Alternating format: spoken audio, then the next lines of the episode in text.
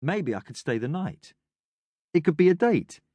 We could try proper sex and sleep through the night without the threat of interruption. But no, Emma will worry about Jonah. She'll worry about my dad. Still, the idea of a secret liaison seems to flick my libido switch. I turn the TV on and the sofa devours me.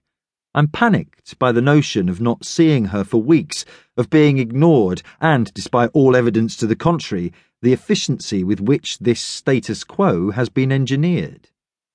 I want to cry. Instead, I drink and pass out. In my stupor, I hear chickens, cows, the triple whistle of a shepherd. Some Wordsworth gives way to a chanting football crowd, the rising pitch of celebration, a gunshot, the clack, clack, clack of manual typewriter keys, more gunfire, the rousing, sweet scream of a boy soprano. My right arm is dead beneath my chin and glistens with saliva, illuminated by the cathode glare of the TV. The walls repaint themselves green, then red, then blue, and back to green. The sound is muffled by darkness. Darkness. I begin to make loose connections, but they're transitory, almost imperceptible, like Jonah's presence. Darkness, dribbling, dead limbs, daylight no daylight. Shit! I jump to my feet and invite the vertigo, fall to my knees and scrabble for my watch on the floor, hold its face to the light of the TV screen. 1815. Shit, shit, shit. Should I phone? I stumble like a drunkard to the front door, double back to the kitchen to slug from last night's wine, light a cigarette, slug again, glug, drain the bottle. Shuffle the deck and deal my thoughts to the left to the right. Pull them together. Shuffle again. Spread the pack. Demon thoughts are alcohol soluble. Additional vodka clears the remaining dregs. I grab my car keys from the table. The front door is open. Does he think it's the 1950s?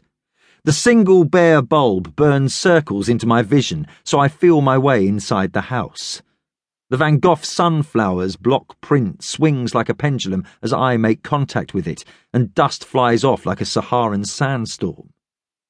The wrought iron and glass telephone table eats a chunk of my shin as I try to blink away the floating white spots from my cornea.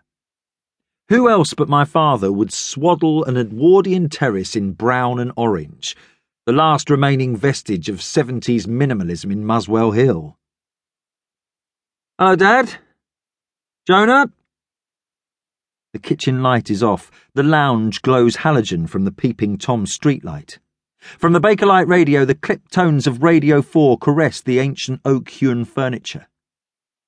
The ugly, obese dresser and dining suite, dark as ebony, its marmite varnished surface saved from scarring by crocheted doilies, dominates so completely that in the gloom it embodies some ancient gargoyle a golem carved by a wizened shtetl mystic bent on vengeance and vigilantism. I turn the light on and the radio off. Hello? Up here! Where? Here! Bathroom! He sits on a plastic garden chair next to the bath, massaging Jonah's head with a green sliver of soap. So when did he get here down there? You didn't have to bath him. We had an accident. Wasn't he wearing a nappy? I left you the bag. We were in the garden. So why should he always have to suffer the discomfort? And I suppose crapping in his pants is comfortable? He was just wet. I rinsed his trousers and put them on the radiator. They should almost be dry. It's been three hours. Look, I- am sorry I'm so late. Did I say anything? Not in so many words, no. Not in any words. Jonah starts laughing and stuffs his mouth with foam. You have bubble bath? Washing up liquid. Jesus, Dad, he can't eat that. I move sharply to scoop the bubbles from